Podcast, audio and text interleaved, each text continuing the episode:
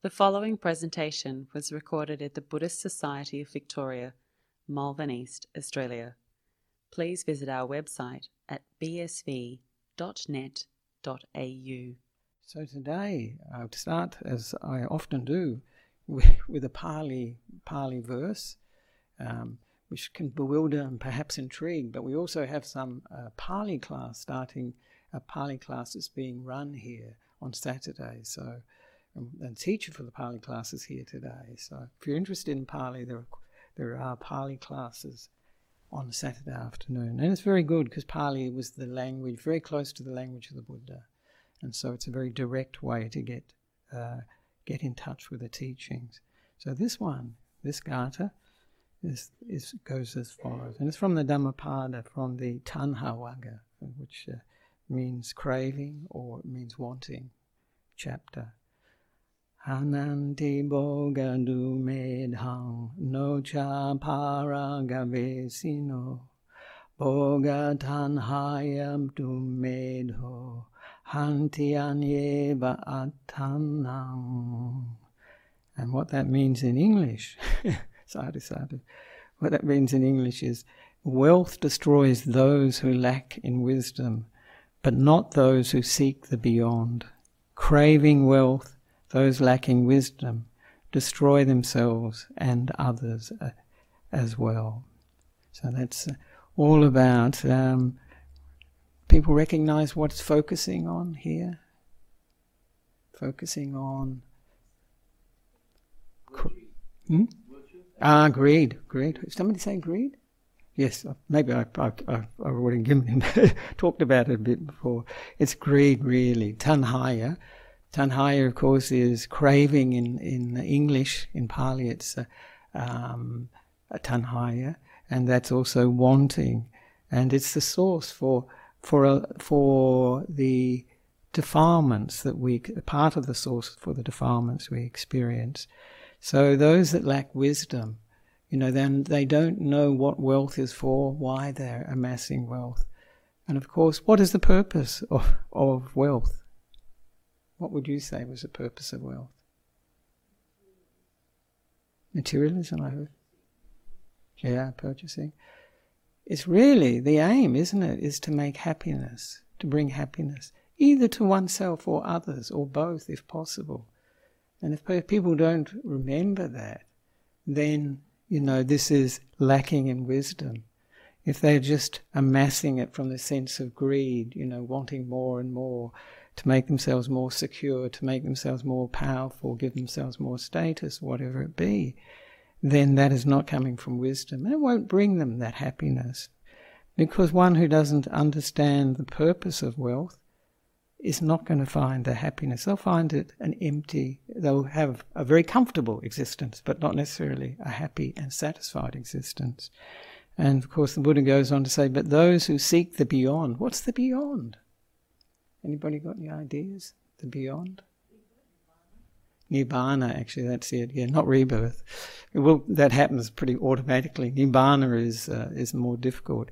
So it's really pointing to those who practice a spiritual path, who have an idea of the core values, human values, that lead to happiness. Of course, we all need a certain degree of uh, wealth in the sense to to uh, fulfill the necessities of life, don't we? Monks and nuns, we have robes, we have clothes, we need food, we need shelter, and we need medicines in time of sickness. This is the same for everybody. But we know that this is um, part, this is not, uh, this is uh, necessary, but it's not the, an end in itself. Wealth is not an end in itself. Having these necessities of life is not the end in itself. This is a purpose. The purpose is to develop the spiritual qualities, to develop those good values in the heart, to reduce the negative qualities that we all we have, and if possible, to go beyond. This is seeking the beyond. So this is seeking nibbana. So someone who's intent on finding the real happiness, which is inner happiness. Wealth, all about outer happiness.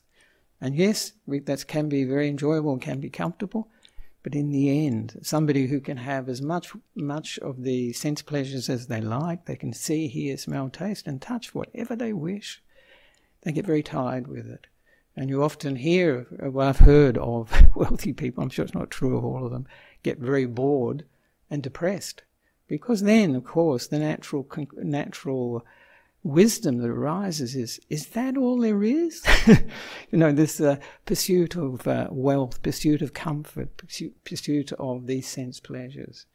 And of course, that was a song from the 1950s. Do many people remember that one? Is that all there is? And it's a very, in a way, there's a wisdom that goes with that because that's natural outcome of materialism is actually eventually to say, is that all there is? It's not satisfying. It's not giving me what I want, which is happiness. But happiness requires, what does happiness hinge on? Having a purpose and a meaning to life.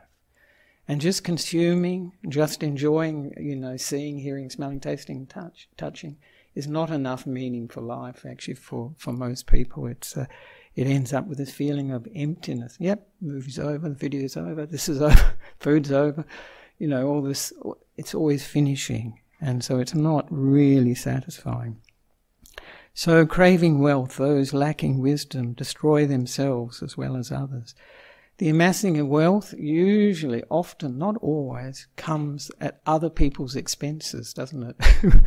we're, we're more aware of that these days because there's competition that often comes with sense of aggression. This is the negative aspect of, um, we say, ill will, or uh, often called hatred in Buddhism.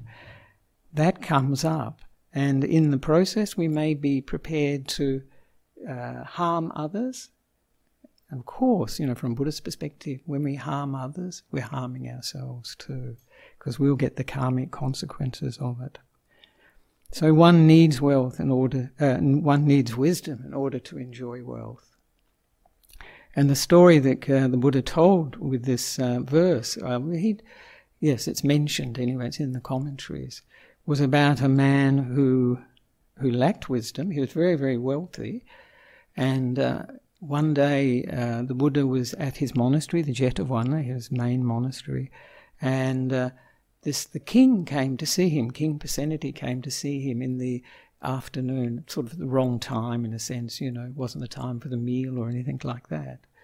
And the Buddha asked him, "Why have you come at this time?" And he said, "Well, he said I've just been to, um, I suppose you say, confiscate." Anyway, he, he he took the wealth of took the property of a, a millionaire, a wealthy man who just died. He had no children, and uh, he said, the king said, he just amassed this wealth and he, he couldn't enjoy it. He, he didn't even spend it on himself. He was incredibly frugal with himself and he just built more and more wealth. And uh, in the end, he had no heir. So the king, the government, was the uh, recipient. So he's taking all this wealth back to the treasury. And then the Buddha said, Ah, he said, this, this man, he, uh, the, per- the reason he uh, amassed this wealth, the reason that he came to be a wealthy person, was he gave to what we call a Pacceka Buddha in the past. This is someone who realizes enlightenment but doesn't teach. It doesn't become a, like a, a very um, uh, a teaching that reaches many people. I'm sure Pacceka Buddha teaches in a sense, but more very very small group of people. And that was the reason that he amassed this wealth. And then the Buddha said, and the reason he couldn't enjoy the wealth was because after he had given it, he'd, he'd asked his wife actually to make a meal for the uh, for this uh, Pacceka Buddha, and um, she she made the meal and and uh, he saw it. Thought, oh my goodness, it's so much she's giving to him. And afterwards, she thought, oh, he thought, oh, if she hadn't given it to him, she could have given it to the servants and they could have done more work and, and uh, so on, you know. So he regretted it. And so the Buddha said this was the cause for him in that life not being able to enjoy wealth. And it's an interesting thing, isn't it? Because you see this. There are wealthy people in the world who can't enjoy their wealth. I assume it's because their wealth is their security, and if they, if they, it, if it diminishes in any sense, they feel less secure. So that's very interesting, this one. This Gatha I like a lot. And it says a lot about our present situation, you know, that we find the world in. And the reason the talk, the title of this talk is, uh, I also did this talk, uh, similar talk, not really a talk actually, for the teens group, and it is greed is good. Greed is good. Is that true? A bit confronting, isn't it? greed is good. Who could say that? So, the reason for this is that, uh, you know, particularly the, the, the uh, origin for this talk was really seeing a lot of these, uh, seeing things about climate change. Have, uh, have you seen things on television, on the uh, internet about climate change? I think most people have. I saw Bhikkhu Bodhi's address to the UN uh, in May for the Vesak. He gave an address, and it was on climate change. And he was he was using the image of the houses on fire, the houses burning, and it's what is it burning with? Any ideas? Greed, hatred, and delusion, but pretty much with greed actually. So this seeing these things about climate change, and particularly, uh, as I say, uh, Bhikkhu Bodhi, but also uh, you've probably seen more well known than Bhikkhu Bodhi is Greta Thunberg. Did you see? Have you seen her in the news? Nobody not heard of her. Some people not heard of her. Wow. She's been in the U.S. She she too addressed the UN actually recently. Uh, I think about a month or so ago now and I was amazed by it because I saw it and I thought, my goodness, she's so angry. I thought, well, I hope this works. But, you know, from a Buddhist perspective, you see somebody angry, you think this is not a, not a good way to get your message across. The young girl, yes. Have you seen? She's not really that young when you think of it. She's 16, so she's not young. She's almost a young woman, actually. But she was so angry, and every sentence about, she had a half a dozen sentences, and she'd say, How dare you? She said, dot, dot, dot, dot, how dare you? And dot, dot, dot, how dare you? And then she used a very strong line. She said, we will not forgive you. Wow. You know, it was really, when you saw the talk, you thought, wow, I hope it has a, a positive outcome. When I saw it, I thought, wow, she's really upset and uh, concerned. I think that was the, the purpose of, of that anger was to show how serious the situation was. But of course, you know, when we're angry and upset, we can't, as it were, get the message across in the clearest, the best way. She did quite a good job because if you think when you get angry and upset, it's very hard to hold it together. And she did. she managed. I thought, wow. So this uh, talk really is uh, uh, is an investigation into is greed is uh, greed is greed good, is greed good, and uh, it's something we can all look into because really the only way, you know, you can hear it from the Buddha, you can hear it from me, no, greed's terrible, you know, dot, dot, dot, dot. But unless we look into our own lives and see that greed's not giving us what we want, then we won't make changes in our life. And um, really, you know, if we are going to make changes for the environment, for about climate change, etc., we have to start at home. This is where we can do something. Because I don't know about you, but many people probably feel, well, what can I do about climate change? It's a global phenomenon for sure. But of course, you know, where this where we can do something is start at home, and that's the best place to start. It's like the five precepts, you know, I, I call them you know, a contribution to world peace. Yes, we're only keeping them here and in Melbourne or, you know, in your family or whatever. But these five precepts are like um, a way to promote peace in the family, peace in the community we live in. And when we extend that, when that develops, more people keep keep the five precepts or some moral code, ethical code, then more more peace will occur in the world because we have to start working on the origins of these things, isn't it? What's the the origin of these things? Of course, is within the mind. Within the mind. Even though we're having with climate change, Perth just had, I think, forty or something yesterday. It's coming this way, you know, in November. So we we have to we can contribute by working on ourselves, and in the process we can bring happiness to ourselves, a greater sense of purpose and meaning to our lives too. Because we're not only doing the practice for ourselves, others benefit from it. Sometimes people say a spiritual practice is selfish, but when you think of it, think of the Buddha, for instance. Was he selfish? he gave so much to the world, actually. He gave so much to the world. And maybe you think, well, I'm not a Buddha, I can't give talks, or I can't, you know, um, perform miracles, or, you know, impress people, whatever it is. But by our example, and if we become a, a happier, more peaceful, more wise person, that's, that is a message for other people. I always say to people, you know, it's not the words that count, though sometimes the words can be helpful. It's the example, isn't it, really? That really is much more powerful than the words. So, of course, the investigation into greed is um, really does that? Does it make us happy? Does it give meaning and does it give purpose to our lives or not? And the background to this talk, you might wonder, I did, I didn't know actually, who said greed is good? Anybody know?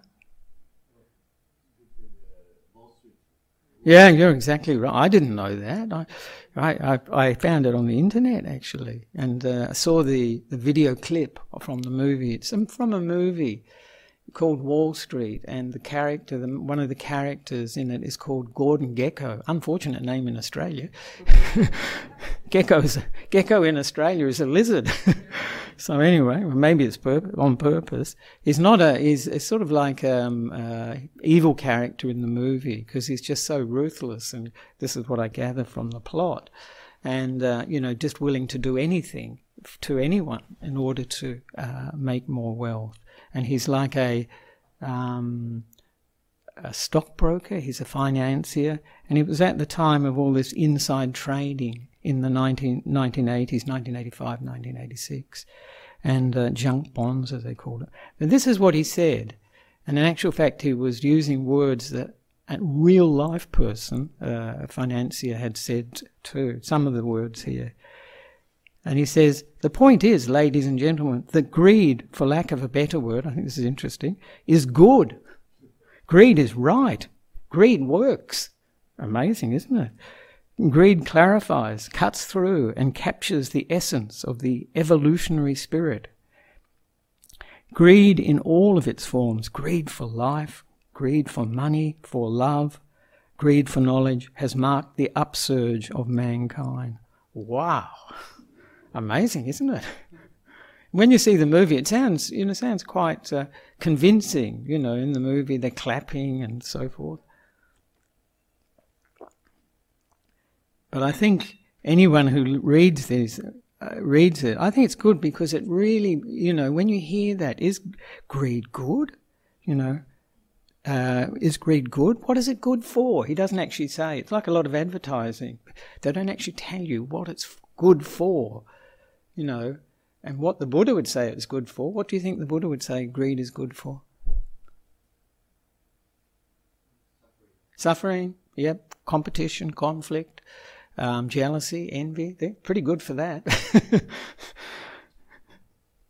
but he's probably thinking of it in good for financial terms, you know, the returns. And maybe it is, maybe it isn't.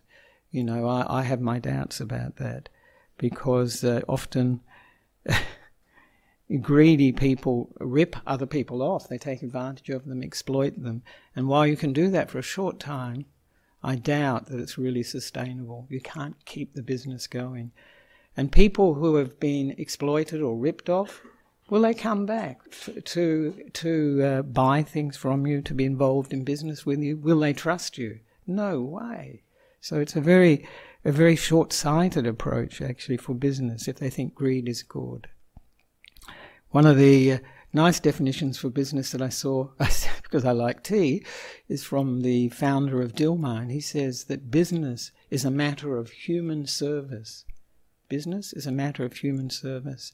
And that is a very high standard, isn't it, for looking at business. But if if you have that attitude, are you going to rip people off? Are you going to take advantage? Are they going to be? You're going to, you know, exploit them? No, you want to provide the best possible service, and then, of course, people will be in, may be interested in coming back again, you know, being involved with you. And I think that that is a much that's a much uh, um, better standard, a much more meaningful way to see business. Because if you see business as just gratifying your greed, just getting as much as you can, then that's not enough. But if you think you're doing something that benefits others, that is that's quite a noble thing actually, and can give you purpose and meaning. And he says greed is right, right for I'm not sure what. is right in the sense of uh, uh, what do you say? Might is right. That idea, I think, because greedy person may have some power and they have, may have might in that sense. And greed works, and I say maybe it works for the short, short term, but it's not really sustainable. Because when it's uh, often, as I said before, when we're greedy, we have, we're aggressive, we're competitive, we're getting our way, and it's based on this sense of me and I, what I want, what I don't want, what I like, all these things. And I may show you a video later that captures that very well. So he says, and he says, greed clarifies. Of course it does, because you see it with greed, hatred, it's the same too, in the same way. If we're greedy, we're really focused on a goal, we're focused on something we want to get, and that can give a sense of clarity to us. But it doesn't bring a sort of happiness to, to us because whatever we're greedy for, whatever we want, we don't have it now. So we we are feeling this lack and we want to get it. And the promise is, when I get it, I'll be happy. I'll be happy and satisfied. But of course, greed doesn't work like that. As soon as and, uh, craving doesn't work like that. Wanting doesn't work like that. As soon as you get that, then we're on to the next one. And actually, when we often get what we want, this is another song. we, we, it turns out to be uh, something quite different from what we expected, or sometimes it's a bit disappointing um, that it's not quite what we want. The song is, when you get what you want, you don't want it anymore. And that, that's quite a wise saying, too, actually. And the person who sang that? Marilyn Monroe. wow, what an happy life. I thought, gee, good example. And greed cuts through and captures, greed cuts through. Yes, it cuts through. If you're really greedy and uh, you've got a lot of determination, yeah, you can get what you want. Uh, and at, as I say, at the expense, cuts through is a good good word actually, because it's sort of you know, just, who cares what other people think, what are other people's, uh, how they're affected by my actions, and captures the evolutionary, uh, the essence of the evolutionary spirit. I think the essence of the evolutionary spirit is probably more like survival, right? Really, and you could say survival may be close to greed. I don't know actually. And so, greed in all its forms greed for life, greed for money, greed for love, greed for knowledge has marked the upsurge of mankind. I don't know about that. It's often, it's often led to wars. It's often led to um, conflicts between people you know, conflict, uh, conflicts, especially this greed for love, if they're competing for the same person, people will do almost anything. So all these things, we can see that there is a uh, really negative aspect to it that the Buddha, the Buddha looked at in, in quite a bit of detail. Actually, as someone said, you know, and I've seen it actually. I saw, I've seen a few videos on greed, and they're quite good. But somebody said to me, the Buddha's critique on greed is the best, the deepest. And I think it's exactly right. Exactly right. So, do people know what greed is? What's the definition of greed?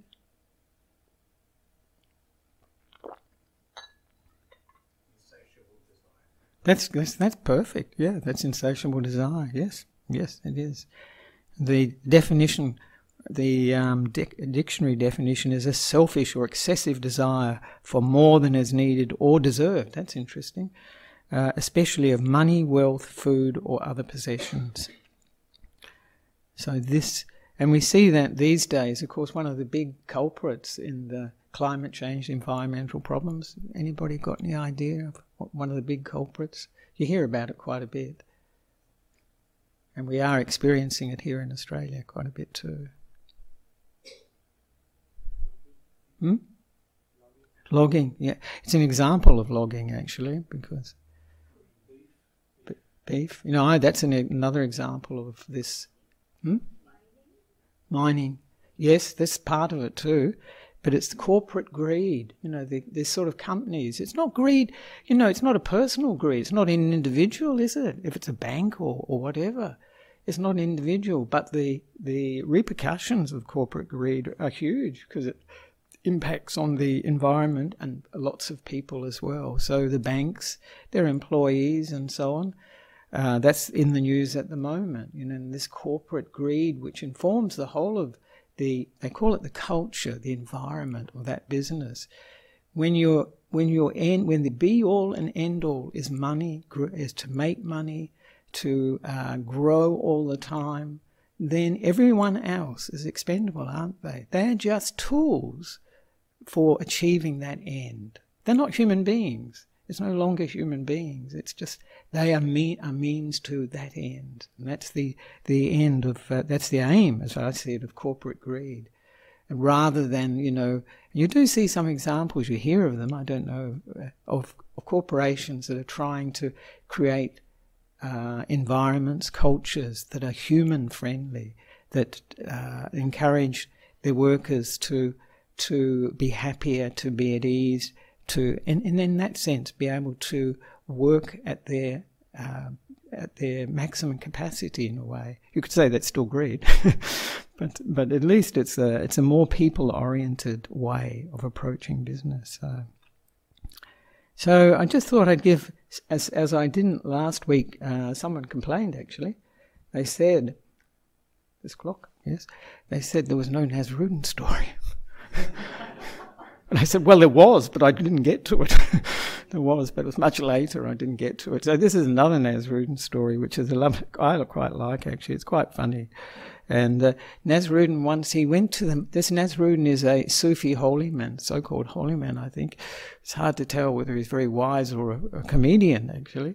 But um, uh, he once went to the market in his uh, village, and he saw they were selling these parrots. They had these parrots and the the parrots, the special thing about the parrots is they could talk. They could talk. And he was really he was amazed because people were fi- paying 500 coins for a talking parrot.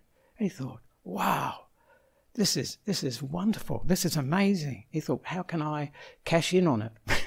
this is greed, isn't it?" so he went home and he thought, hmm, "What to do? What to?" Do? Ah, next week when he went to the market, he took his hen, he took a hen with him. And he put a sign up 500 coins for my hen.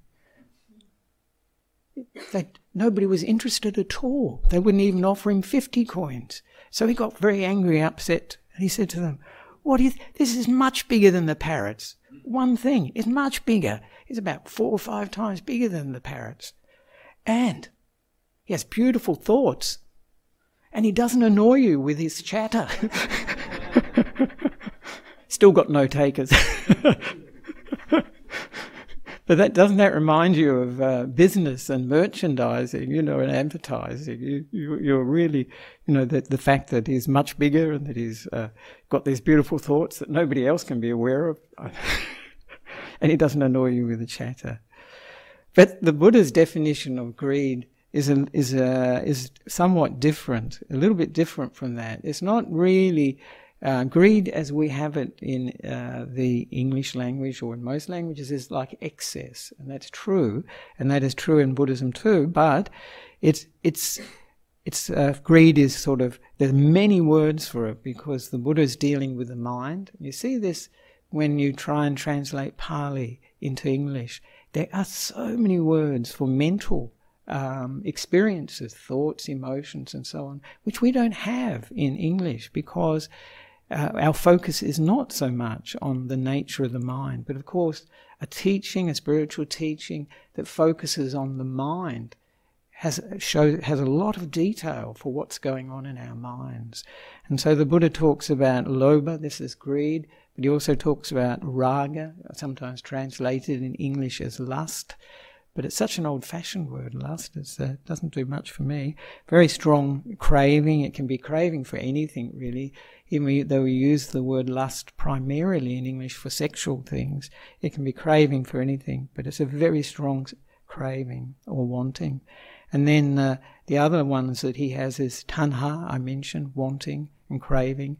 And he says, this is the source of our unhappiness in life. This is the source of unsatisfactoriness in our life. Because when we want something we don't have, it's already, you know, a sense of lack. We're already feeling uns- unsatisfied. We may get it, we may not get it.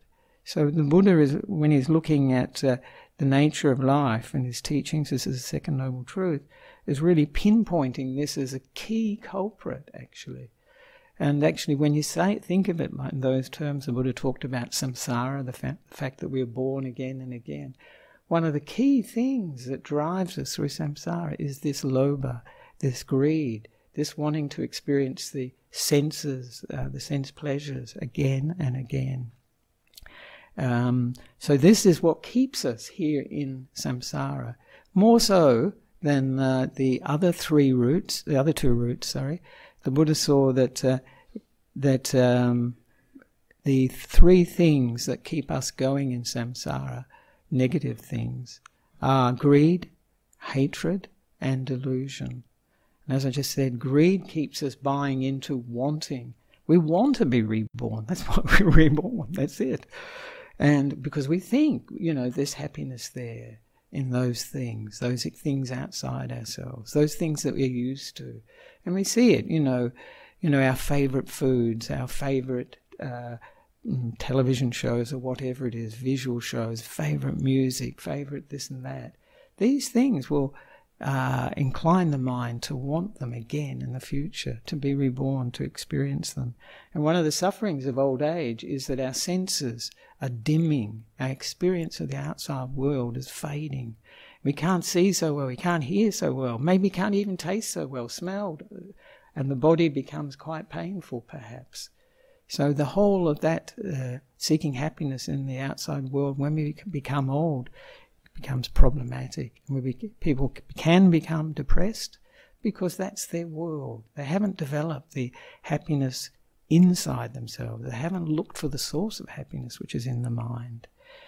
But the Buddha, he goes into a lot more uh, detail with greed in the sense that greed is really any degree of um, wanting or attraction towards something, something that when we when we see it, they say subha nimitta, when we see it as something uh, beautiful something positive, something we want to go for, then uh, there will be this attraction and this there can be this wanting, because the process of uh, you all know it, the paticca samuppada. This is the um, dependent origination. It's called. Part of that is that because we have senses, you know, hearing, eyes, ears, nose, and tongue, etc., body, so forth then we will have contact. We will experience uh, contact through those senses. We'll see things, we'll hear things, smell things, taste things, and so on. And think things. That's another sense in Buddhism. And because of that, there will be a feeling that goes based on that, which will either be pleasant, unpleasant, or neutral. We don't pay much attention to neutral. And then from that, then we craving or this wanting comes up. If, it, if it's a pleasant feeling, usually, wow, I want more of it must get more of it.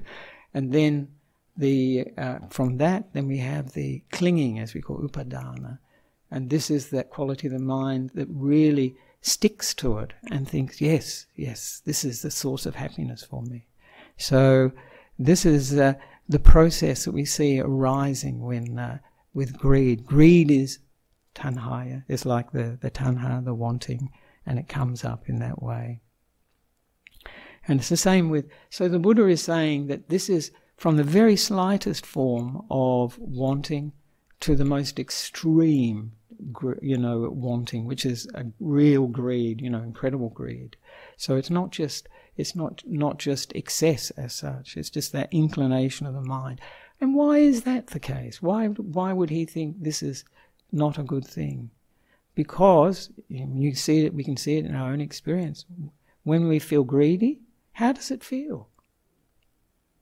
You feel like you've got to have this, whatever it is, this iPhone, you've got to have this relationship, you've got to have this job. What does it feel like? Is it uh, pleasant? A pleasant feeling? Not really. Uh, I'll, I'll, have to answer. Nobody else is. So, but uh, it's actually a feeling of lack and the feeling of fear that we may not get what we want. We may not, you know. Uh, so, this um, this is, is leading to this unsatisfactoriness in our lives. So, this is part of the the Buddha's definition of greed is all the sh- shades of it and the same with hate, all the shades of it. And one of the, um, and I might show soon actually a, a video because I can see people getting a little bit tired, so something like a change will be a good idea. So we have greed, hatred, and delusion. These are the three negative things that Buddha pointed to. But delusion is what makes greed and hatred work. Because it makes us believe what we are greedy for, what we want, is worth wanting in, in, in, in the first place. Wanting in the sense that we ignore the fact that it's impermanent, we, we ignore the fact that it's, yeah, it's a bit of happiness, but it's not very satisfying happiness. And the, one of the most important aspects of delusion, and also beauty is one another aspect of delusion. We see something we want as beautiful, but the, one of the most important things is it, it's me wanting. I want this. I want this relationship. I want this job. I want this I- iPad. So this is what is driving a lot of the uh, greed, a lot of the delusion, a lot of the hate as well. You know, people who are, are very greedy and successful at it can become quite powerful. They can have quite a, a lot of uh, say because they have a lot of money uh, and uh, they can have quite a high place status in their society. So it's this sense of I that really um, can. Oh, is this from? Is it a message? so this is something that really drives uh, greed, hatred, and delusion. I should say, uh, and maybe we'll we will uh, have the video in a second. I'll just mention the Christian saying here too, because it ties in very well with the Buddhist one. Have you heard that uh, um, that saying about money is the root of all evil? Have you heard that? Somebody said to me this week, actually, because we were talking about greed, so it's quite interesting. She said, "No, no, that's not the correct saying. Money is not the root of all evil." Do you know what the correct saying is? I checked it on the internet. I agree. It's the love of money. Very good, very good. That's exactly it. So, what is the love of money? Greed, yeah, it comes back to it. So, you know, Buddhism and Christianity are agreeing that greed probably not a good thing, not not for not for developing the spiritual life. So now we can just see uh, that video, which I I really like this one actually. There's many that are so. I hope the quality is okay. It's called the what's it called? The most selfish one-letter word, and it's by a. Um, he's like a Hindu monk. He's in. I think he's in the Krishna tradition, but he's a motivational speaker who travels the world, and a lot of things he says very, very good, very wise, and common sense. So that's how, this is Gopal. Uh, Gaur Gopal Das Das. So yeah. Have many of you seen him before? No? Oh well, he's really he's really good actually. He's very very clear. Can you see that now? It's very dramatic. What is the too. most selfish one-lettered word? I, isn't it?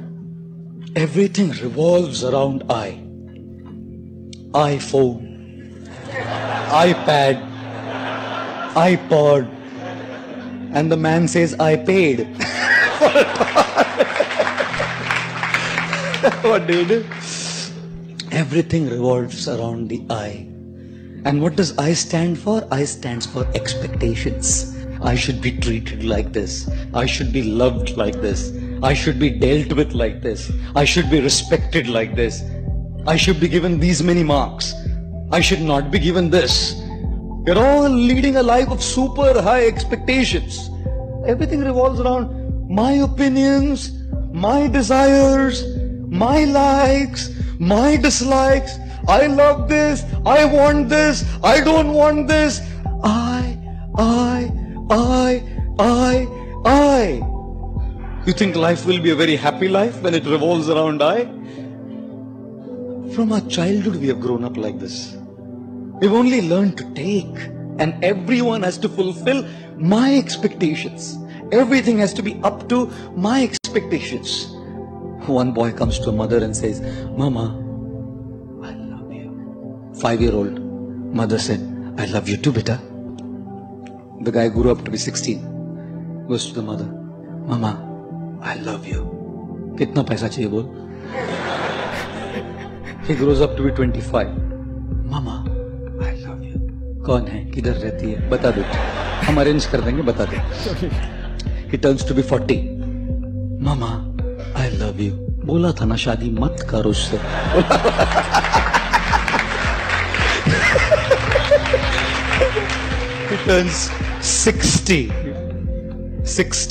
Mama I love you मैं किसी भी paper पे sign नहीं तू जा। माँ है ना जानती है।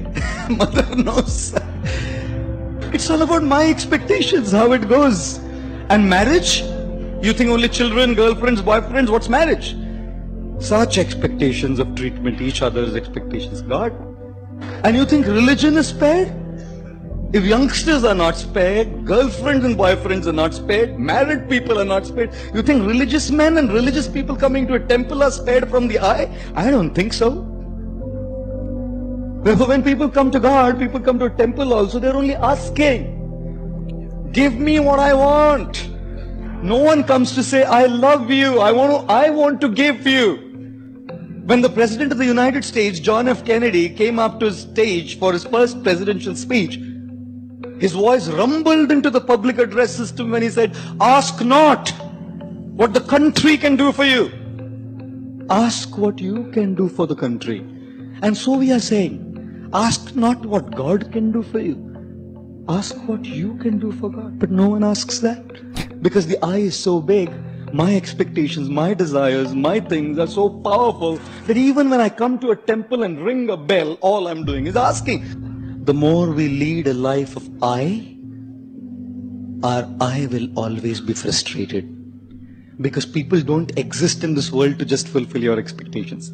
Therefore, ladies and gentlemen, the most selfish one lettered word is I, which stands for expectations, and therefore avoid this word. How do you avoid this word? Be realistic in your expectations. अपेक्षाएं करने में कोई problem नहीं है but understand that not everyone will fulfill your expectation. And secondly, avoid this word I by trying to serve others. You know why? Because when you want to be served, you're dependent on people. They may not serve you. When you want to serve, who can stop it? When you want respect, people may not respect you. But when you want to give respect, who can stop you? When you want to be loved, you may not be loved.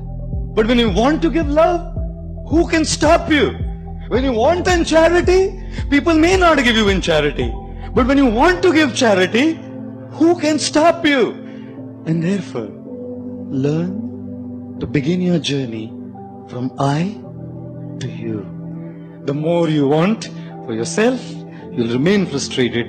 The more you want to give, you'll remain happy. I hope that that got the message across. That's how the I, you know, makes it all this happen, the greed happen, how the hate happens, and how it's a big part of our delusion of how things are. We think there's a permanent me, I, inside that needs all these things, has to have all these things. That's greed.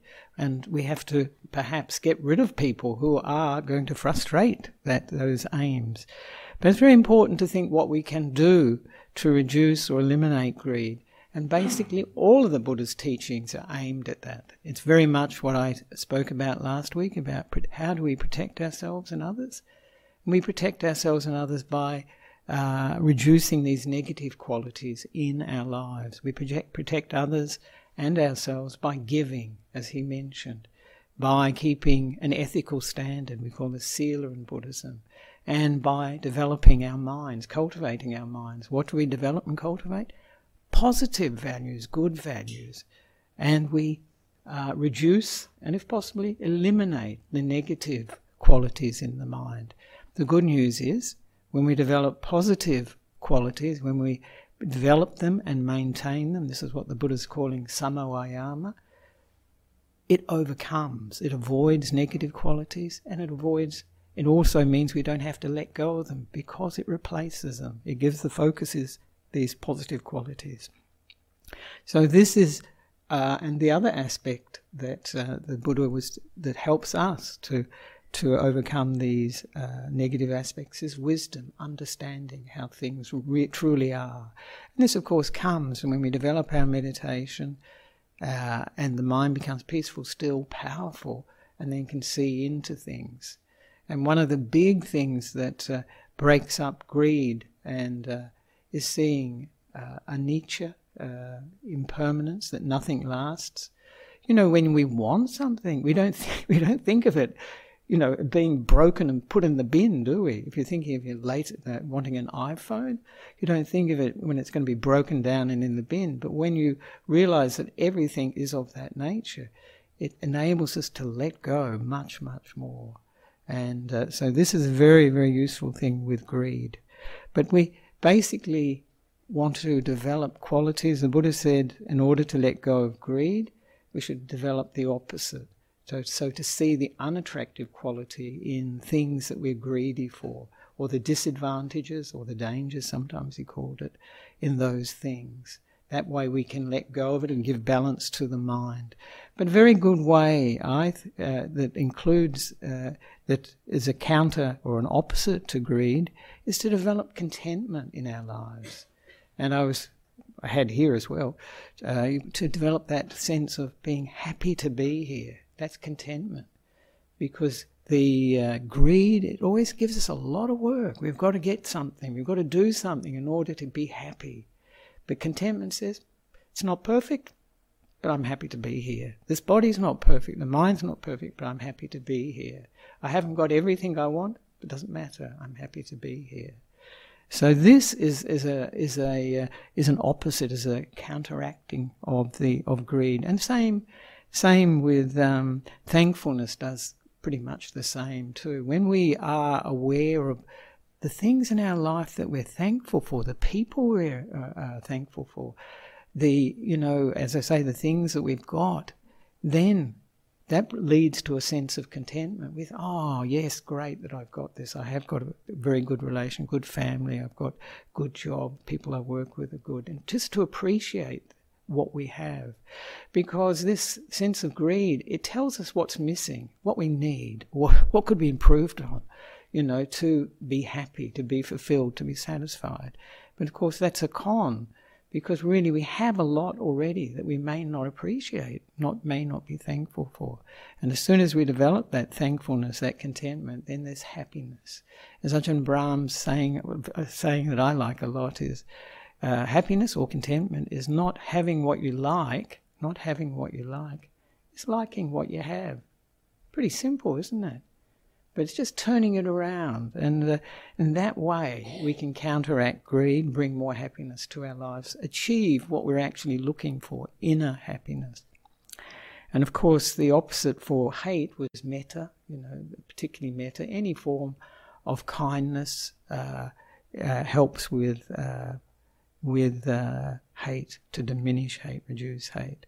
And delusion, developing uh, wisdom, developing wise perceptions, understanding life, which we do bit by bit, don't we? Actually, another very important way of counteracting greed, what's the most? He mentioned it. Yep, exactly. Dana or giving. Giving is, is, is the big, a very, very big thing. And as I say to people, often giving can bring us more happiness than getting. You know, if we can give something to someone that you know it makes a big difference, then, you know, that can bring real happiness and satisfaction.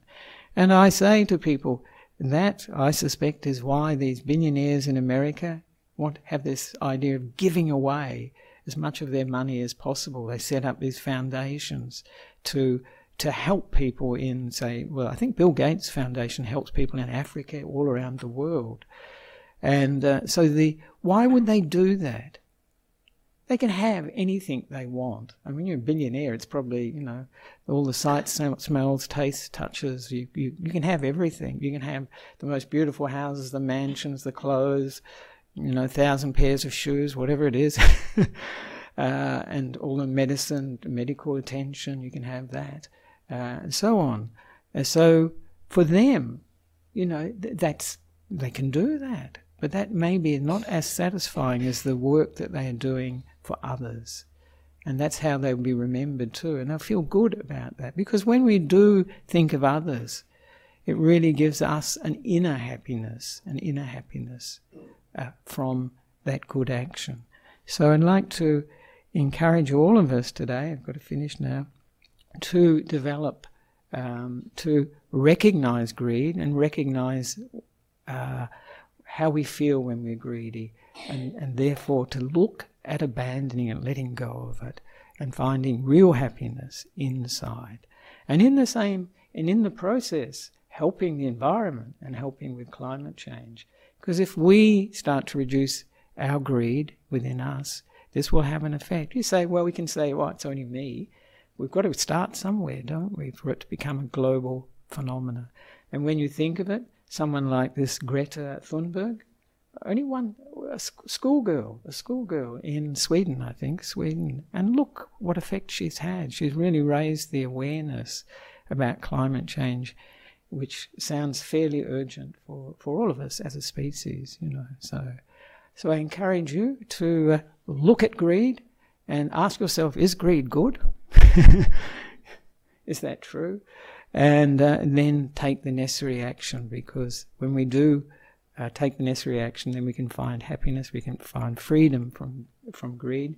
As I mentioned, the Buddha's teaching is all about freedom. He said, My teaching has one taste, like the taste that the ocean has salt, salty taste. My teaching has the taste of freedom. So, this is what's being offered freedom for the mind, freedom from attachments and addictions that don't bring us what we are hoping for happiness, satisfaction, meaning, and purpose. So thank you very much for this morning. And if there are any questions, we may have a little time for uh, questions. It's sort of been a wide ranging talk, but the theme was greed. I hope to, I'm planning to do for the teens, teens group uh, hate and delusion as well. So that, that's quite interesting. For me, very useful actually. Thank you. Any questions there? Hmm. Helen. Oh, hello, Helen. Good morning. Nice to see you. It's it's not really a question; it's a comment. Oh, great, great. um, I agree with you. There's not much that can be said for the banks at the moment. I mean, they're just so greedy. We've mm. seen, but some of them, I believe, have refused to fund um, coal mining, and oh, in in the um, uh, with the belief of climate change are actually arguing against the government on that store.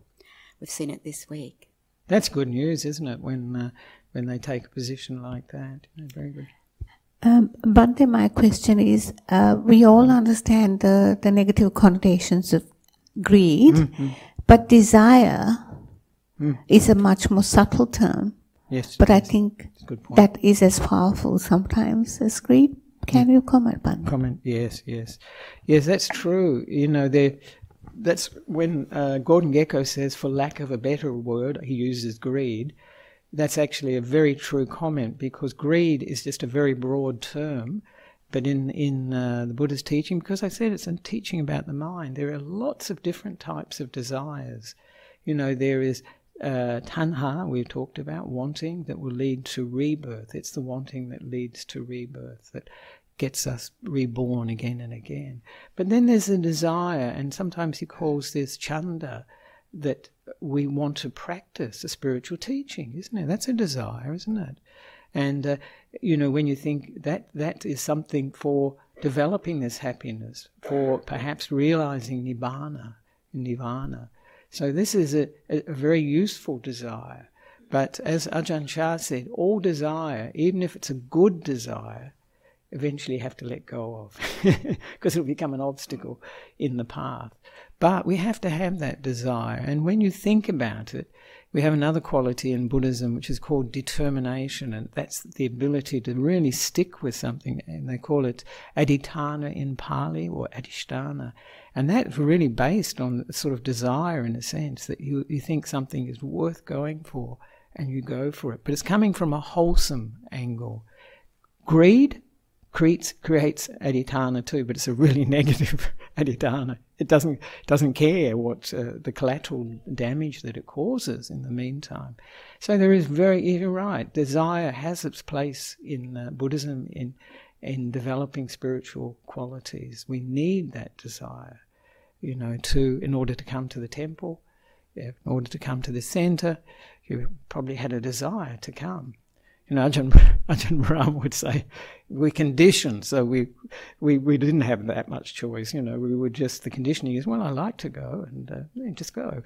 But um, so we desire does have many different uh, qualities to it, and it can be in a positive sense or a negative sense.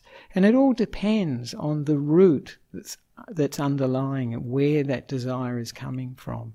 Is it coming from uh, uh greed? You know, uh, something like a, a, negative quality that's it's going to get go for something at all costs, no matter how much harm it causes. Is it coming from hate, which is pretty much related because, as I say, when we're greedy, then uh, this negative hate, this uh, um, uh, aversion comes up, and we'll do anything that's required to get our aim. And of course, delusion. If there's a lot of self in our desire, you know, uh, or you know, this this will will be also be an unwholesome thing. That uh, so uh, it depends on the quality of that desire. But some desires are good. Thank you, Yasmin. That's a very good point. So this is chanda. Usually they say chanda as opposed to tanha. Yeah. Right. So any other comments, questions, or complaints? That's what I usually say. wow. Usually the, complaint is, when's this going to finish? right, I think that's it. So we can. Good, good, good. Any online questions? No, no. Good, good. So now we can pay, those who wish, can pay respects to the Buddha, Dhamma, and Sangha and finish off.